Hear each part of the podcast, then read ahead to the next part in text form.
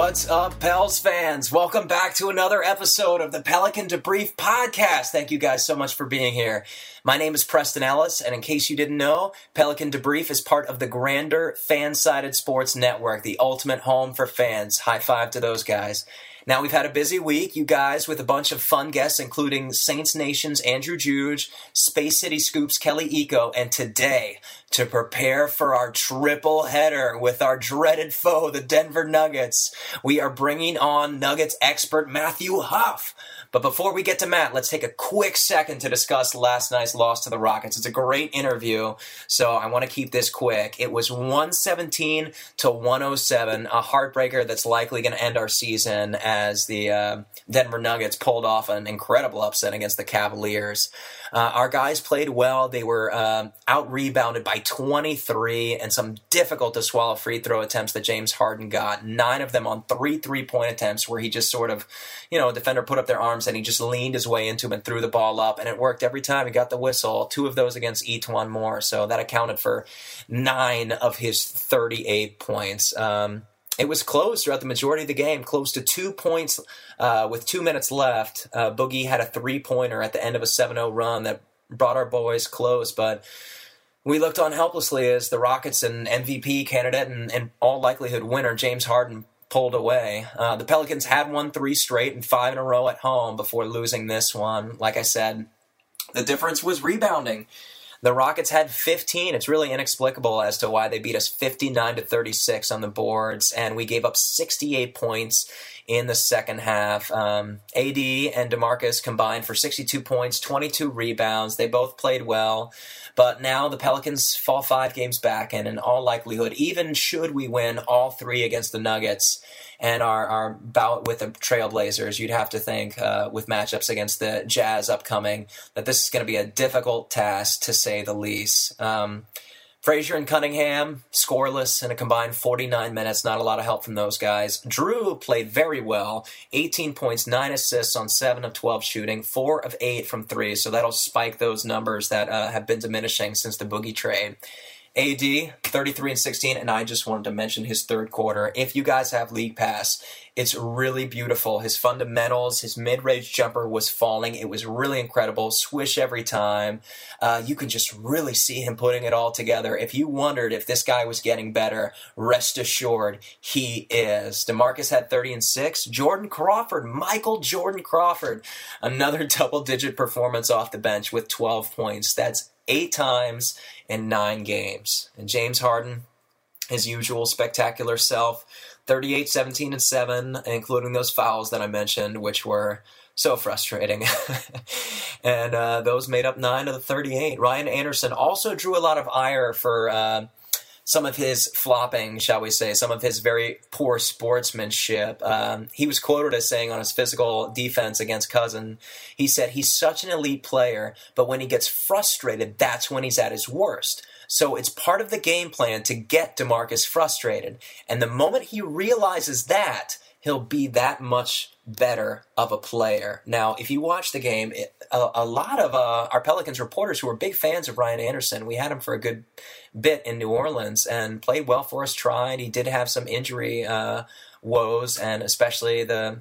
We won't even talk about that. It's too uh, traumatic. But he had some difficulties, shall we say, in New Orleans. So we were sad to see him go. But after watching you know, this performance against DeMarcus where he was feigning that he had been hit in the face repeatedly. He doubled over in pain, holding his stomach, and after watching the replay, you could see DeMarcus clearly hadn't touched him. You could see how frustrated DeMarcus was getting, but he kept it in check. He went back to the bench. Anthony Davis gave him a nice uh, bro hug, and he collected himself. But you could really see Ryan Anderson trying to get into his head more emotionally than than physically. He wasn't playing a lot of ball. He was doing a lot more acting, but the Rockets shouldn't have had a lot to play for. They were up five and a half games over the uh, fourth seed, the Utah Jazz, and they were five and a half behind the Spurs. But uh, they must have had a bad taste in their mouth from their, their butt whooping 128 to 112 against the Pels a week ago when Solomon Hill had his, who would have thought, best game of his career.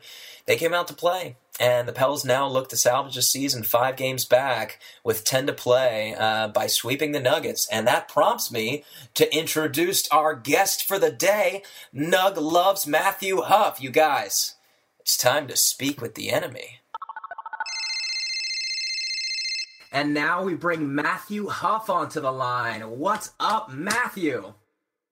Not much. Thanks for having me. Of course, thank you so much for taking the time. Now, you guys, Matthew is the site expert of Nug Love. This is Fansided's ode to the Denver Nuggets. And you can follow them on Twitter at Nug underscore love. And you can follow Matt or Matthew at Huff underscore Mellow seven. That's Huff underscore Mellow seven. Did I get all that right? Yes, you did. Nice. Okay, let's get rolling. Matt, 10 games left, three against the Pels, one and a half lead over Portland. How nervous are you right now? Uh, to be honest, I am pretty nervous. Um, Portland's actually playing great basketball right now. You know, Denver is still a little too inconsistent for my taste. You know, we saw them knock off the defending champs a couple nights ago, but yet they still have a tendency, you know, to do that, but then they'll lay a game against, you know, lay an egg, you know, against a team like, you know, the Brooklyn Nets or Philadelphia 76ers. So that kind of scares me going into this last stretch of the schedule. But, you know, I'm as a true Nuggets fan, I'm going to keep the faith and hope, you know, and believe that we can still make the postseason. I got to be honest with you. Uh, I watched your matchup with the Rockets and that one was much closer than I thought it was going to be. I was feeling really safe that night. And then against the Cavaliers, I didn't even watch the Cavaliers game. I just chalked that up as a loss for you guys. And I figured it's yep. okay if we lose to the Rockets because they're obviously going to lose to LeBron, who really needs this game. I think they're only up on the Celtics by a game. And the fact that you guys won and won in such convincing fashion, not only like it was beyond annoying or, or it got past the point of being annoying and got to a point of, holy crap, are these guys just really good? Um, yeah. so that definitely uh, settled in me. Let's okay. We'll we'll go through the calendar on that later. I've got a full uh, schedule breakdown of who Portland's got left, who the Nuggets have got left. But first, let's talk Jokic. He's your franchise co- cornerstone. You guys pretty much like dis- discovered like maybe an All Star caliber player last year. Now, I mean, what do you think? Top five, top ten player? Uh, top 10, you know, I won't go as far to say top five quite yet, but definitely the potential to become a top five player in the near future. Definitely. Monster rebound. He passes better than almost any big man in the game right now. Um, you've got a team oh, option. Yeah. Correct me if I'm wrong. I think you've got a team option on him for next season, and then he's unrestricted. Is that right? Yes, I believe you're correct. Okay, so what are you guys going to do? How are you going to keep him around? When is he eligible for an extension? Um, well, his rookie contract is going to be expiring here pretty soon. So if Tim Connelly, our GM, is smart, you know, and he's done a great job of rebuilding this franchise since he took over for Masai Ujiri.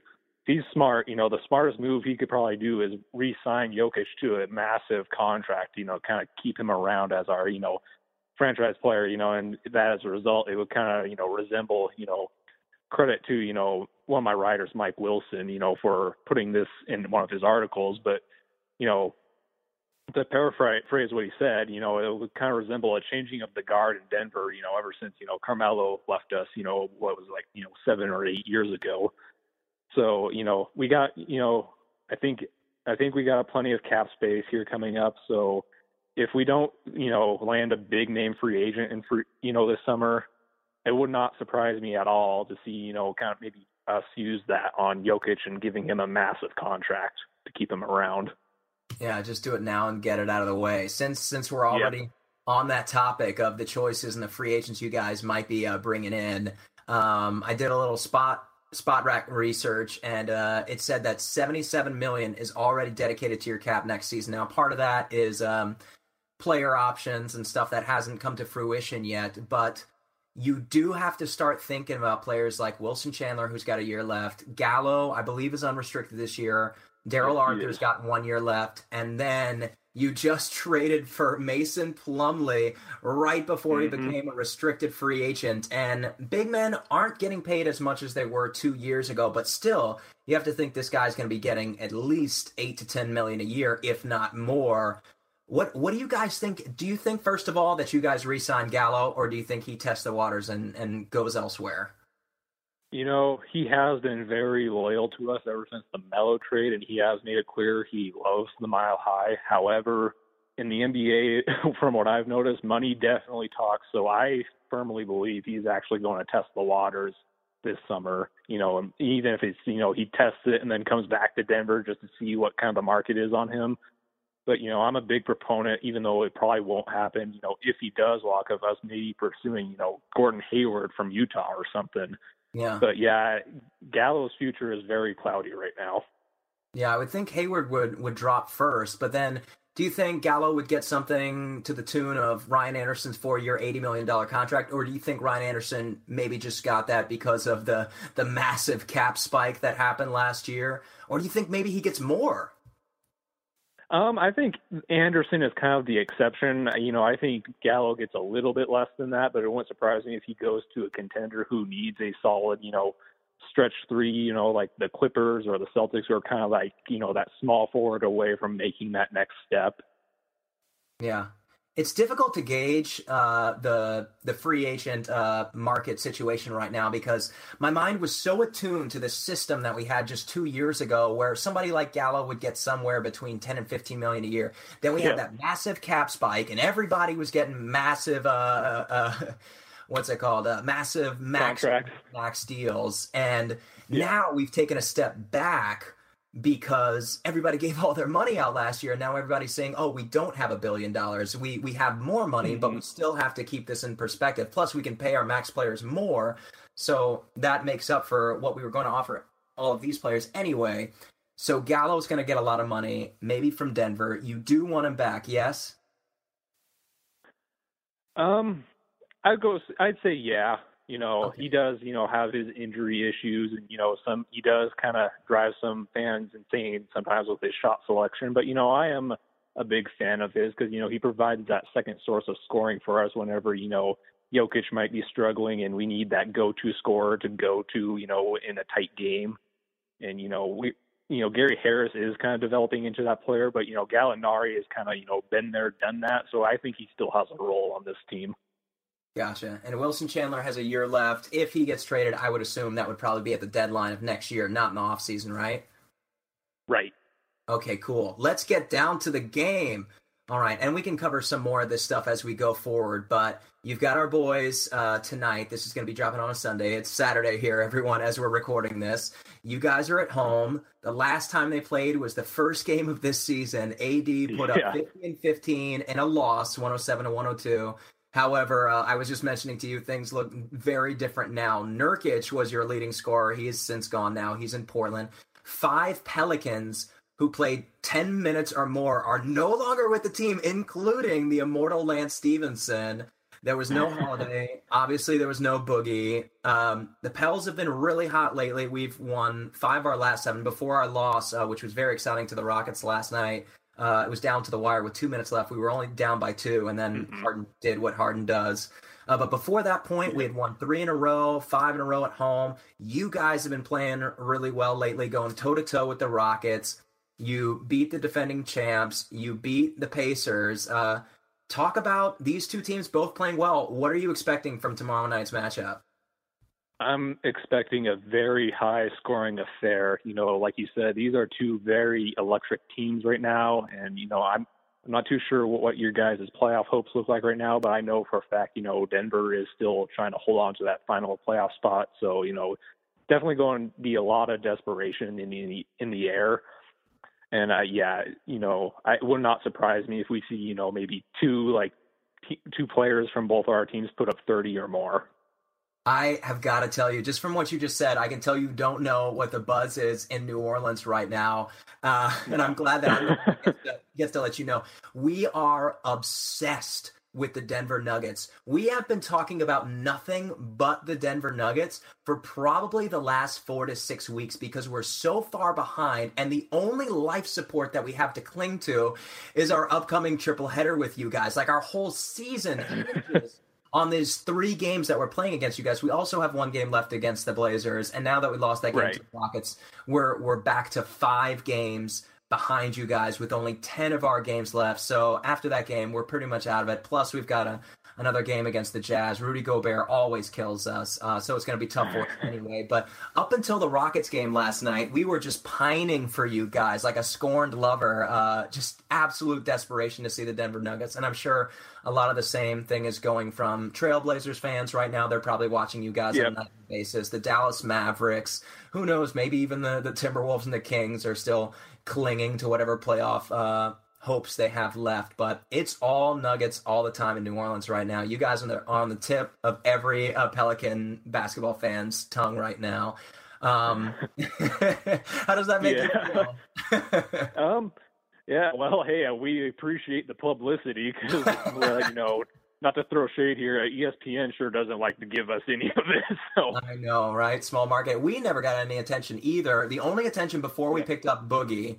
The best part about Boogie was uh, getting the limelight on us for half a second. But before that, the only attention we ever got was when is Anthony Davis leaving? In fact, the Ringer just uh, uh, I believe his name's Kevin O'Connor, just dropped an article two days ago, and it said something awful to the tune of uh, players like AD don't stay in markets like New Orleans. That was the title of his article. like, come on. Man. Oh, yeah. oh, man. Direct shot to like Minnesota and Denver and all these teams who are just like trying to depress all us mid market fans. Okay, so let's talk rotations. Are you guys going to stick with Plumlee uh, and go big against Boogie and AD, or do you guys? You had great success going small against the Pacers the other night, and you guys check out uh, Matthew Huff's got an article up live right now on Nug Love, uh, talking about the Pacers uh, matchup about how going small helped you guys win big. Which uh, route do you think you guys take Sunday night? Um, for the Pelicans in particular, I think we go big. I think we throw in Plumlee in that starting rotation with Jokic to kind of compensate for, you know, AD's and, you know, DeMarcus Cousins' length and size down low. You know, I just don't see the small ball lineup working that well against, you know, those two players who, by the way, I think are very underrated as two-way players. You know, we always talk about, you know, the shooting guards and small forwards in this league as the two-way players, like, you know, the Kawhi Leonards, the Klay Thompsons of the world. But people tend to, you know, not realize just how good, you know, DeMarcus Cousins, Anthony Davis, and like the Marcus Gasols of the world are on both sides of the floor. So, in conclusion, it would not surprise me if we throw in Plumlee at that power forward spot with, you know, Jokic starting at that center position. I gotcha. Um, so let's see you guys are going to have the middle clogged with DeMarcus Cousins actually likes uh, much to our chagrin he likes staying out by the three point line and sometimes he'll take the ball from there and he'll try to dribble penetrate. How is Plumlee at man to man defense taking a big man from the three point line somebody in the mold of like a Ryan Anderson type um, I mean, he's you know, from what I've seen, you know, he's definitely not you know the greatest, but you know, it could be a lot worse. You know, so I'd say probably you know about average tier in terms of defending from the perimeter. So you know, it's going to be a real tough test for him guarding a guy, a talent like you know Demarcus Cousins from that range. So we'll see what happens. You know, Jokic is definitely going to have to you know step up defensively to slide in and help if Plumlee gets beat. But you know, we're we're I'll be I'll you know we're going to have our work cut out for us, you know, trying to contain those two star big men for for you guys. Yeah, I'll be honest with you. Uh, there might be some instances where uh, Demarcus Cousins gets by Plumlee and gets a nice like laying off the glass. It's actually pretty fun whenever you watch and it works. But he also tends to dribble the ball off of his foot, off of his knee, lose it in a in a mass of forest trees like that guy in Jokic. So uh, every time you clench your fist when you watch it actually work, just just wait two minutes later and you'll get a nice turnover and probably a transition three. uh, so yeah. if you've got Plumlee in the starting lineup I'm going to give you guys another tip. We always get crucified at the opening stretch of the second quarter because Alvin Gentry is experimenting with all this stuff. He's trying to play Jrue Holiday, DeMarcus, and AD together to see how that's going to mix going forward. So at the start of the second quarter, none of those three guys will be in the lineup. You'll you'll be in fighting against all stars like Tim Frazier, E'Twaun Moore, Jordan Crawford, probably Dante Cunningham, and maybe uh, Alexis Ajinça or I, I, don't know. That's usually the five man lineup, or maybe even Donatas Motiejunas. Who who is your like go to bench unit at the top of the second quarter? Uh, my go to bench unit, I think for us will be you know it will consist of you know Faried, Chandler. Chandler is big off the bench for us, along with Will Barton, you know, and then we'll bring in Jamal Murray. He's, you know, our rookie that we kind of struck gold with in the draft. And then, you know, Chandler will play, you know, he might we might see Chandler playing a little bit in that small ball lineup, but we'll see. And then yeah, but th- those will be my big time X factors for our second unit. That'll be really exciting for us to watch Murray because uh, a lot of the sports fans in, in New Orleans really wanted Jamal Murray with that sixth pick. And we're frustrated yeah. they took Buddy. It ended up working out for us because apparently uh, the Sacramento Kings were obsessed with Buddy Hield, and that ended up landing us the the boogie trade. Demarcus but, Cousins. Yeah, yeah. I know. Isn't that funny? But um, it'll be fun to watch him. Since we're talking point guards and shooting guards, uh, I wanted to address Jameer Nelson. Uh, he's got to be near 47 years old at this point, but he's playing really well for you guys. He's he's averaging 27 minutes. He's your front man. He's playing ahead of Emmanuel Mudiay.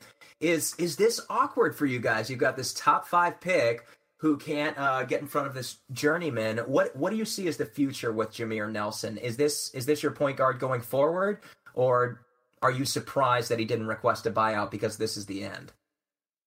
Um, I'm not too surprised he requested a buyout because you know he's got that personality that I will admit does kind of fit in with you know Denver's you know you know mold. However, I just do not see him. He's too old. I you know to be you know in long-term future plans for us. So it would not surprise me if we move on from really actually both he and Mudiay because you know Jamal Murray has just been killing it at the point guard spot. You know, and if Moody and if Mudiay doesn't turn it around real quick, you know, it would not surprise me if we use him as kind of trade bait for a solid point guard in this summer or even next year, come when the season comes. But yeah, Nelson, you know, it's definitely a love-hate relationship in Denver with Jameer Nelson because, like you said, he has been playing well lately However, he has had a couple of boneheaded mistakes for the Nuggets this year that has actually cost him a couple of games. So, you know, it's, you know, you, you kind of pick your poison with him. You know, it's a, definitely a Dr. Jekyll, old, you know, type of thing. And yeah, it's just, you know, it's very complicated with Jameer Nelson. Let's just put it at that.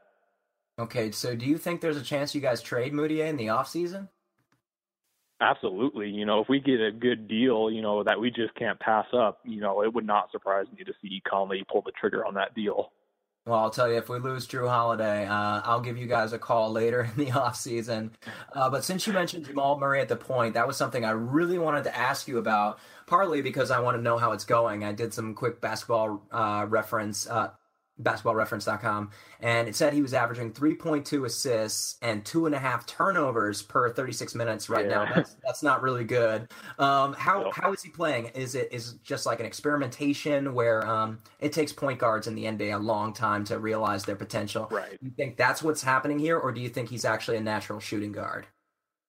I think it's just you know kind of some rookie you know ups and downs. I think, like you said, it takes point guards a long time, you know, to develop to their potential in the NBA. I mean, look at, you know, how long it took Steph Curry to finally reach his peak. You know, he was drafted at, you know, correct me if I'm wrong, somewhere around like 2008, you know, 2009, and he didn't really make his mark until like, you know, around the 2012, 2013 season, which when was when he killed my Nuggets in the playoffs and kind of forced us into rebuild mode after that first round exit but yeah, you know, Murray is just so talented. He's got such a wet jumper, you know. I mean, he can you can play him at the shooting guard spot if you want, but you know, he's got the potential to become, you know, a really solid point guard in this league in my opinion. That's really upsetting to me uh, for multiple reasons. One, because we have three games left against you guys this season, but also I am in love with your shooting guards. You've got Will Barton is probably the likeliest candidate to go. But honestly, if yep. you're moving Murray over to point guard, I'm I'm looking at this gluttonous rotation of four shooting guards: Will Barton, uh, Jamal Murray, Malik Beasley, and Gary Harris. And I thought one of them has to go. But if Jamal Murray can play point, you might be able to keep all those guys. And the reason that I oh, asked yeah. was I actually wrote an article about Malik Beasley before the draft. He was initially slated to go late in the sec, and eh, late in the first rather, and I was like, some some team is going to strike gold with this kid, and yeah, he's only played ninety minutes this year. Is that right? Yeah, trust me, it's very upsetting for us and a lot of our fans because you know he is a great kid. Yeah, and he looks like he's he's the prototypical like three and D wing player, and and he has like yep. the willingness to play defense. He looks like he's going to be like a really solid, like maybe like a Wesley Matthews type. I don't know what you guys think of him, but I was really hoping you were going to say that you had forgotten about him and that you were willing to let him go for you know fifty cents on the dollar or something. Oh no, trust me. He he actually retweets some of our articles once in a while. So trust me, we love him, and you know we we recognize the potential he has. And the analogy you just brought up with Wes Matthews, I think, is perfect. You know, I just wish we would, you know, Malone would give him more minutes, especially like you know in blowout games when you know when it's like, okay, why are the starters still in? Let's give the young guys some minutes so they can grow and develop. You know, but yeah, because we've sent him to the D League, I think like three, four, or five times this year. Oh, that's so, so frustrating for a top uh, fifteen. Uh, yeah. Oh man, I, I can I I can believe that you guys really want to see him. Um, that's that's really frustrating. He's probably going to be such a great player, but honestly, what's probably going to happen this year? I think you guys have one year and three million left on Will Barton. The Pelicans have a trade exception, and we talk about Will Barton all the time and uh, how great he would fit in our lineup. So in the offseason, if you got to cut one of those guys loose, you know who you can call, right? Yeah. Oh yeah. Trust me. Okay, let's talk about Boogie and AD. Uh, they're they've just established a five and four pick and roll that has led to a couple of spectacular dunks. So I want to ask about your your Arthur Plumlee Jokic rotation. How are these guys on defense specifically? Uh, Demarcus likes to post up, and Anthony's got this mid range jumper that's really been working lately. Right. Which which guy do you think mostly bodies up on the other guy, and how do you think they fare? Um, are you, are you, before I answer that, are you talking about for the game tomorrow or just in general? I would say in general, um, I'm I'm anticipating the Nuggets probably. You're so far ahead of us. No, you guys need to win this to stay ahead of Portland. So honestly, Mike Malone's going to go with uh, whoever he thinks is going to match up best with these guys. Yeah. Um, so who do you think that is? I think I think we're going to see Jokic mainly match up with Davis because in the couple games that we lost to Sacramento this season, actually, or at least one of them that I remember right, Demarcus Cousins actually just straight up killed the Jokic. So I think, you know, and either one is going to be a tough matchup for him. But I think as a result, Malone's going to remember that and he's going to put Jokic on Davis, kind of ease his burden because he's already got enough of an offensive load to worry about, you know, to carry our team. And then we'll see Plumlee, you know, mainly, you know, just be asked to just try at least try to contain Davis, or I mean, not Davis, uh, Cousins, because you know when you have a talent like those two, I mean, you can't, you're not going to shut them down. Let's be honest. You can only hope to contain them and hold them a little bit below their averages. So that's what I would anticipate for not just the game tomorrow, but for the rest of the way in our uh, upcoming matchups as well. And just as a as a Nuggets fan, I want to tell you, you don't have to worry about Anthony Davis and DeMarcus Cousins getting theirs because they will. Since the All Star break, Anthony Davis is uh, averaging somewhere around his season average 27, and DeMarcus yep. is a little bit down, but he's still got 23. He had 41 against yeah. the Rockets the other night. But where where you guys will shooting. get up on us is uh, with all your role players. Most of the time, our role players, probably uh, in our eight man starting lineup, the other six guys combined probably are averaging around 20 to 30 points. It's really been dreadful to watch anyone not name Anthony Davis and DeMarcus Cousins. Even Jrue Holiday has been shooting, I think, like 25% from three since the All Star break. He's the most concerning part of all that. I'm going to ask you about Jrue Holiday later, but first I wanted to touch back to what we were talking about earlier, just about Jokic being your franchise cornerstone. You guys are going to build around him going forward. He is your future. Um, he's yep. the face of your franchise. But I also want you to take a moment, step back, and think like, maybe times were better when you had this like pretty good to great team versus now you have all this pressure. You take a look at the what the Pacers have to deal with with Paul George, the Bulls with Jimmy Butler, the Pelicans with with yeah. Anthony Davis. You guys could have a very different look going forward with some of your free agents we discussed like Gallo. Talk about your plans for the offseason. How would you, Matthew Huff, build around Jokic? So the so if I were the Nuggets GM for this summer, the one player I am definitely setting my sights on, and you know I'm probably going to get crucified for saying this because people are saying he's on the wrong side of 30. But to be honest, the one player I really want is Paul Millsap from Atlanta because Denver is really missing that solid four to kind of pair with Nikola Jokic down in the post. And if you can get you know a player who actually fits, in my opinion, Denver's mold perfectly, like a Paul Millsap to pair with Jokic, then you know I think it catapults us, you know, from you know a possible eight seed to at the very least a six or five seed in the Western Conference.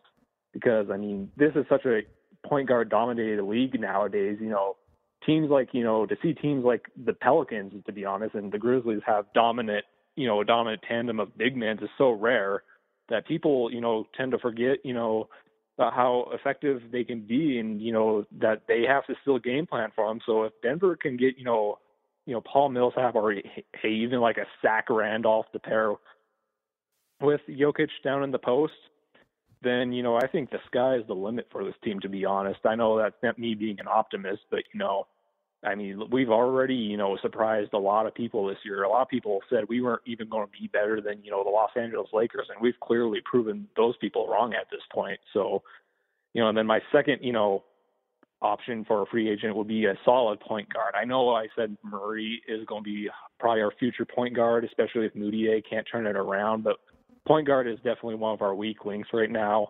And if we can, you know, find a way to trade for like, you know, even like an Eric Bledsoe from Phoenix or and even Kyle Lowry would be a welcome addition as well. That's what my plan would be as a GM.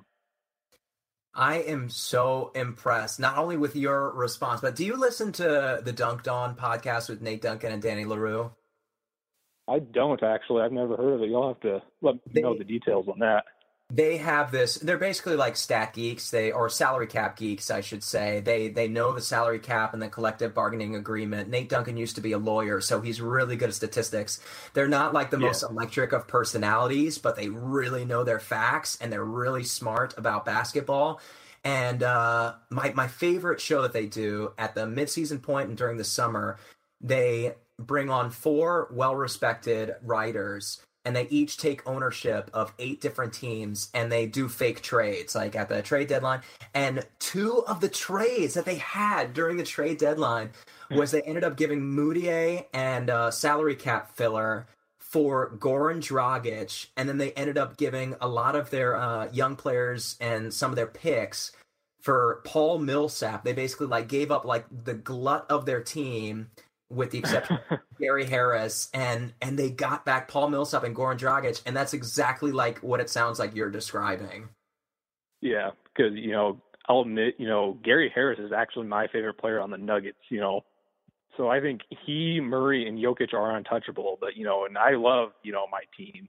But if we have the opportunity to go after a Paul Millsap or like you said, a Goran Dragic, like those guys said, you know, I mean, we have to take that chance because you know in the NBA, it's like you have such a small window to be contenders. It's like you have to pounce on every opportunity you get, in my opinion. Yeah, the Raptors showed us that this year at the trade deadline, also. Yeah. All right. Left in the regular season. I would love to say the Pelicans are involved, but the fact is, it's probably just a, a, a wishful thought. The Blazers, however, are only a game and a half behind you guys now, I want to take a second to go through the schedule. I know this will be tedious, but let's count how many wins left in the Trailblazers schedule. We've got the Timberwolves. You think that's a win? I'm going to say a loss, actually. I think Karl-Anthony Towns will go off. Okay, okay, so no wins yet. The Lakers the day after that in a back to back. Oh, the, yeah, they beat LA. Okay, the Nuggets, and that one's at home in Portland. Oh, that's a tough one. The realist in me says they'll win, but as a Nuggets fan, I'm going to go say the Nuggets are going to win that one. You think the Nuggets are going to win that? Oh, okay. Um, yes. And then the Trailblazers have the Rockets at home. Do you think that's a win? No, I think James Harden goes off. Okay, then they've got the Suns the next night. They're definitely going to win that one. The Suns, even with Devin Booker going for 70 points, they have no interest in winning. Um, yeah. Then they go at Minnesota. Do you think they lose both of those? I'm going to say they win that one. Okay. Then the Jazz at Utah. What do you think about that one? I think the Jazz take that. And then they go Timberwolves at home again two days after that. Mm, I'm going to say Minnesota steals that one. Wow, that would be devastating. Uh, yeah. Okay, and then they have the Jazz at home two days after that. Do you think that's a win or a loss? Oh man, um, I'm going to say they win that one by one point. And then they have the Spurs, who may be resting everybody at that point, and the Pelicans. What do you think about those two games? I think the Spurs will still win because Gregg Popovich is just a genius, even with role players. And I'm going to say your the Pelicans are going to you know, want to go out on a high note, and I think they're going to take that over Portland. Really? Oh my goodness, yep. Matthew! It's sounding like you think your Nuggets are going to make the playoffs. Okay, let's do the Nuggets. We've got the Pelicans at home in Denver. Win or loss? Uh, you're going to kill me, but I'm going to say Denver by three. Okay, well, at least it's a competitive uh, affair. And then you already said the yep. Trailblazers are going to lose to the Nuggets. Then the Nuggets yep. are at Charlotte. Um, we're going to want revenge from the first time they beat us this season, so I'm going to say a close win for us. And then you're at the Heat two days after that. I'm going to give that one to the Heat. We just we didn't seem to match up well with them in their in the prior matchup this season. Okay, then we've got at New Orleans. I'll give that one to you guys since you have the home court advantage. Oh, it's getting tight. You've got five games left, and you need to win two of them at the Rockets. Yep. I'm going to give that to us. Trust me, we're very scorned after those two close games, especially after giving up that game-winning layup to Harden. Okay, so you're saying you're going to win that one? Yep. Okay, and then you've got home at the Pelicans. I'm going to give that to Denver. Okay, congratulations, Matt. The Denver Nuggets are the eighth seed in the 2017 Western Conference playoffs. Sweet. Nice. All right, let's get. I hope the... that's how it turns out. At least we'll see those those Timberwolves losses, those uh, two games against the Wolves. If that does end up happening, that's gonna destroy uh, Blazer Nation. But let's yeah. let's talk about selfishly. Let's talk about my Pels for a little bit. Our big question okay. mark hanging over is Jrue Holiday. What do you think of Holiday? Do you think the Pels will be making a, a mistake when they inevitably probably give him a five year max of something ridiculous to the tune of like $140 million? Um, you're probably going to be surprised, but I think Jrue Holiday is one of the most underrated guards in the league. I mean, if you watch him play, you can just tell the guy is like insanely athletic. You know, it depends on the contract. You know, I do think you should give him you know, five years because I do think he is an integral integral part that you guys do need on your team, especially since your guys' perimeter is a little thin. It seems like, you know, as long as you the contract is reasonable, I do think you do need to give, you know, keep Holiday. I think he's going to be a lot more important than many fans think. Yeah, he's been the biggest question mark for uh, for us because Bleacher Report had him uh, the best rated defensive point guard, but on offense, uh, especially since we've gotten Boogie, he's only been shooting, I think, 39% from the field. He's been turnover prone. He's been averaging six turnovers a game as the primary ball handler. But in the past five games, Gentry's been starting and playing Tim Frazier, our backup point guard, a lot mm-hmm. more. And while Tim Frazier doesn't uh, contribute a lot of points. He's very steady. He doesn't turn the ball over. So it's almost like Gentry is sort of uh, moving Jrue Holiday to like a combo guard, shooting guard type responsibility. And so we're wondering if he's going to keep shooting as poorly as he is. He doesn't draw a lot of contact free throws, but he does play great defense. Is that somebody who's worth 25 to 30 million a year? And plus, once we give him that, we, we don't have a lot of options going forward. We just have a mid level exception that we can offer. A trade exception and a biannual exception. So once we bring him back, our hands are, are virtually tied, and we're already pretty thin. Yeah. But we do have a lot of picks going forward. Anyway, that's enough about us. Let's talk about Boogie. Um, in the short time he's been a Pelican, he's had two technical fouls, a lot of whining to the referees. Actually, in hilarious fashion, when we uh, beat the Grizzlies the other night, he uh, thanked the referees in his post game presser. Did you see that at all? No, I didn't. It was pretty funny. He's a great interview, actually. He he had a great interview last night about Ryan Anderson too. Uh, it, he was basically calling him a wimp, saying he didn't believe in that type of basketball and how he's flailing. and I, I, I don't have the I have the exact quote in here somewhere. Maybe I'll find it later. But it was pretty funny. Anyway, he's averaging 23 uh, and 12 rebounds. He's a great passer. He is turnover prone.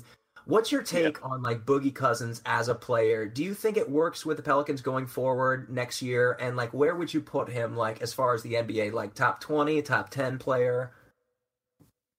Um, oh, for top twenty or top ten, I'm going to kind of make my own answer, I'm going to say top 15 at the very least. I mean, the dude is still averaging a true shooting percentage this year of 55.8%, even with him getting traded. And that's kind of, you know, when ever since the trade, some of his other advanced analytics have kind of gone down a bit, which is to be, you know, expected with him having to share the responsibility with Davis.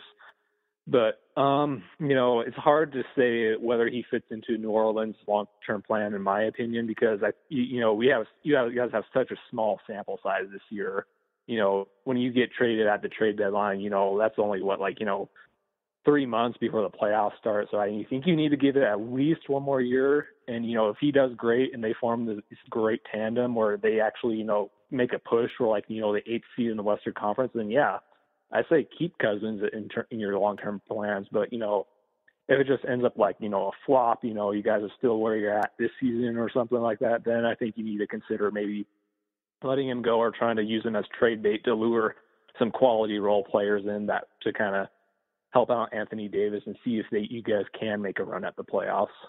It's difficult because it's been working lately. We won five of seven, five of seven, like I said, against pretty good teams like right. the, the Grizzlies and the Rockets and the uh, we lost narrowly to the Heat, but we beat the Hornets. Um, some good teams.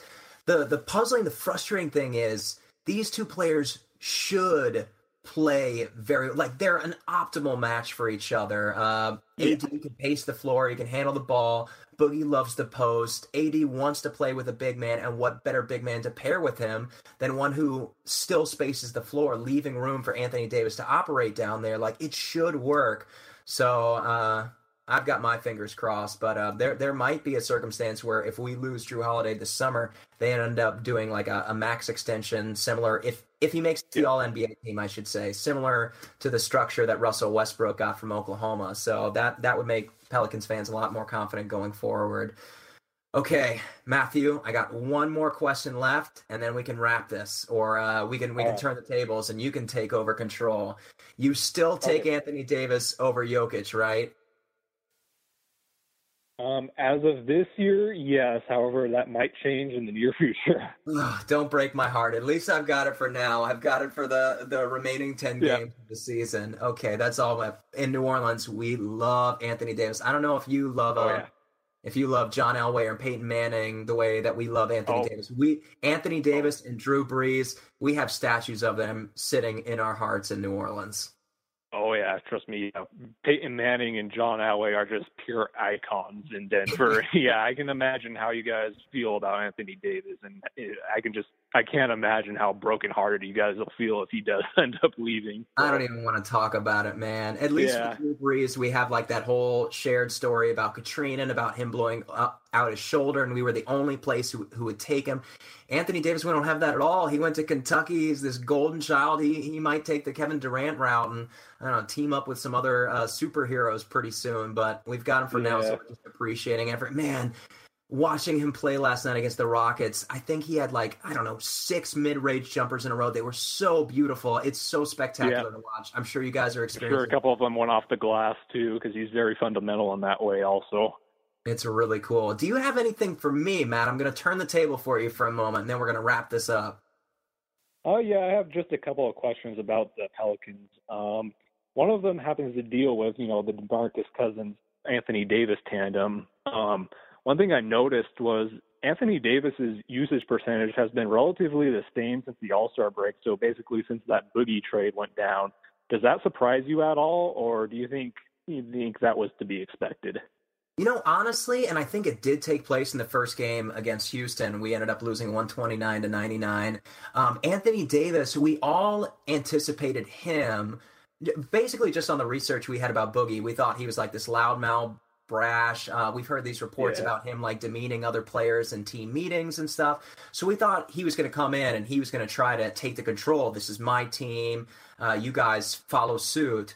And we thought Anthony Davis, being like the quiet, timid guy that he is, was going to take a back seat. And it happened to an extent in the first game where both players kind of weren't taking shots. They were just passing the ball back and forth. But man, yeah. I think we, uh, as basketball fans, are even more impressed with Anthony Davis than we were before because not only has he not shrunk away from having another superstar on the team, but it's, it's almost as if he's playing better. He's putting up the exact right. same numbers that he was. He's even more efficient. Uh, it seems that the two of these guys really like each other. I went to a game and I was lucky enough to get courtside seats from a friend of a friend. And I saw the guys just carrying around, playing pranks on each other b- before the game. Anthony Davis is completely at ease right now and uh, playing just as well as he was before DeMarcus. The one thing that I will say is when DeMarcus is on the court, the offense kind of uh, struggles a little bit. Now, in the past week, it's been better, but the first, I think it was eight games, the offensive rating dropped 10 points with Boogie on the floor and raised 10 points with Boogie off the floor. With Boogie out of the game, we ended up winning our first four games of the Boogie era two because he had to leave early with foul trouble, and two because he was suspended because of the technicals. So the Pelicans are mm. still playing better without Boogie in the lineup, but Anthony Davis is fine either way. Yeah, that that's interesting. You brought up the you know the ratings because I noticed with Demarcus Cousins, um, advanced stats, you know, it's particularly his his offensive rating, and you know he has a net rating on the year of negative 2.7, which let's be honest isn't exactly stellar, and he has obviously a little lower usage percentage since the trade.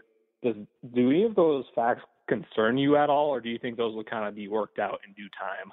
You know, I was really nervous. The first game the Kings played, I couldn't tell you who it was against, but they had this monumental victory where Willie Cauley Stein had like his career high, he had like 27 points, like 15 rebounds or something. And we all clutched our breasts and we thought, oh my God, maybe it's the system. Maybe Willie Cauley Stein is just as good as DeMarcus Cousins. What have we done? Yeah, I remember uh, that because it was against Denver, actually. Oh my goodness, that's funny. Yeah. yeah. But right after we were that, talking up that W already, and we were surprised. Oh, you guys were were just making fun of us. You did that on purpose. You're like, take that, Pelicans fans. But uh, right after that, the Kings went on an eight game slide. So I do think they figure it out. the The main problem has been Jrue Holiday's turnovers, Demarcus Cousins' turnovers. Demarcus is only averaging, I think, 31 or 32, 32 minutes a game for us because he's in uh-huh. consistent foul trouble. Um, he'll probably pick up two fouls in the first and then he'll pout and he'll whine and he'll get some of the other players to whine with him. The Pelicans don't whine to referees ever.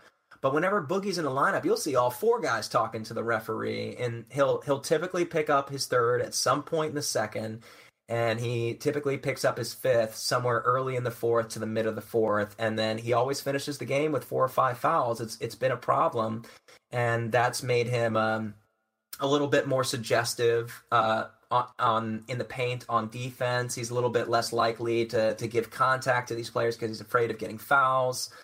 Um, he bullies his way in the paint on offense and he throws the ball up, hoping that he's going to get a foul, much in the same way that James Harden does. James Harden is just a little bit better. Basically, he has yeah. like all the talent, and you get to see it.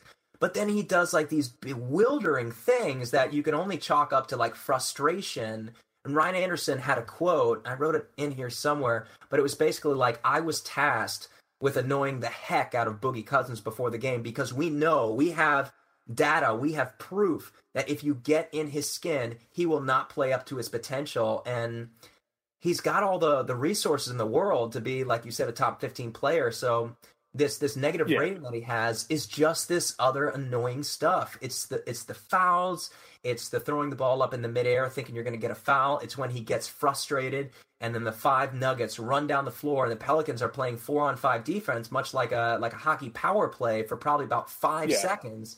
And if the Nuggets can take advantage of that, if they swing the ball around and find a guy open on the perimeter, every team that plays against us gets at least six to ten points out of that, out of Boogie running back to get on defense while they're whipping the ball around. So stuff like that, I feel like once he gets in better shape and once he just like calms down and like becomes a mature young man, I, I think that rating's got to be an aberration. Plus, the Pelicans stink, man. I mean, we've got our big three, and then we've got you know, Solomon Hill, who shows up sometimes, E'Twaun Moore, who shows up sometimes. Jordan Crawford is now like our fourth best offensive player, and he hadn't played basketball in three years. So yeah, I think um, we we've got some targets in mind for the off season, like some Justin yeah. Holidays, some Patty Mills.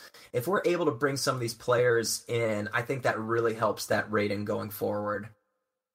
Yeah, uh, one last question. Um, I saw a crazy statistic about Denver today, and we're one of only three teams in the NBA to have scored. I think it was something like you know more than eighty thousand points on the season or something. The other two were Houston and Golden State.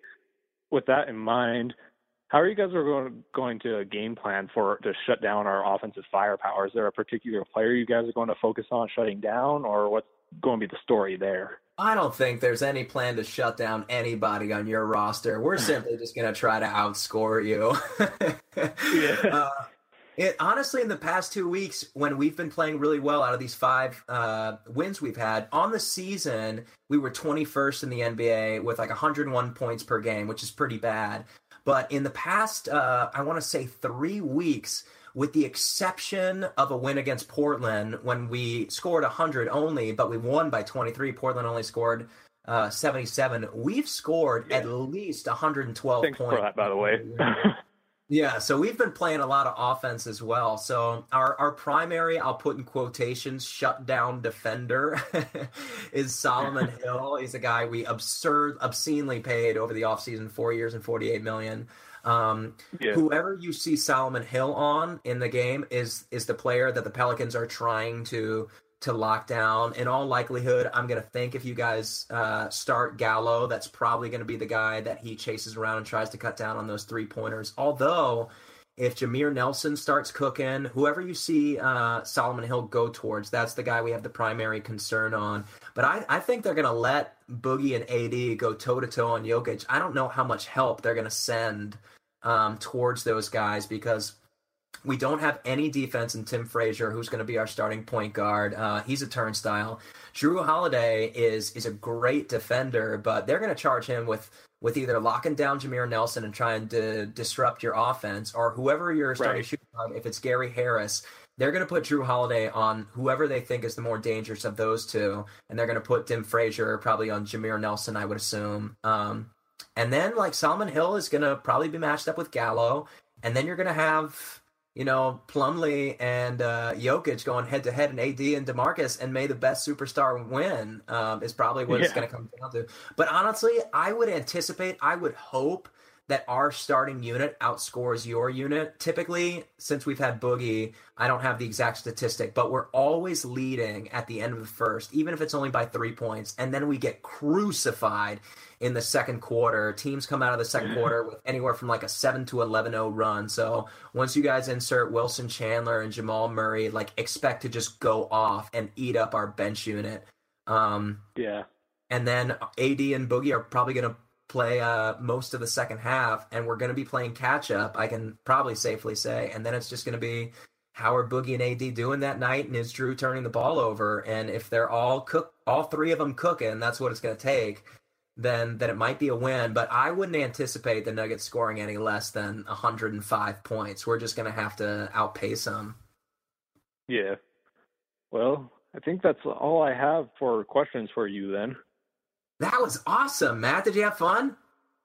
I, I did. I enjoyed it. This is my first podcast ever, so I, I was glad I got to be a part of this experience. Well, you seem pretty comfortable, and I really appreciate it because uh, the Pelican Debrief podcast has been here for, I don't know, two to three years. We had previous editors, Nathan Heck and uh, Brendan Clean, who have since moved on. Brendan is one of the primary writers for Bourbon Street Shots, which is one of the more popular uh, sites in New Orleans. So since those guys moved on, I've just taken the reins. This is probably my 10th or 11th episode, so I'm experimenting much in the same way that you are right now. So it was a great pleasure yeah. having you, and uh, I hope I did okay as your host and steered you in the right directions. Oh, absolutely. Yeah, you were great. I like Thanks, made me feel a lot more comfortable. Like I was re- not gonna lie, I was kind of nervous coming in, and then you know you took took over, and I was like, okay, I, you know,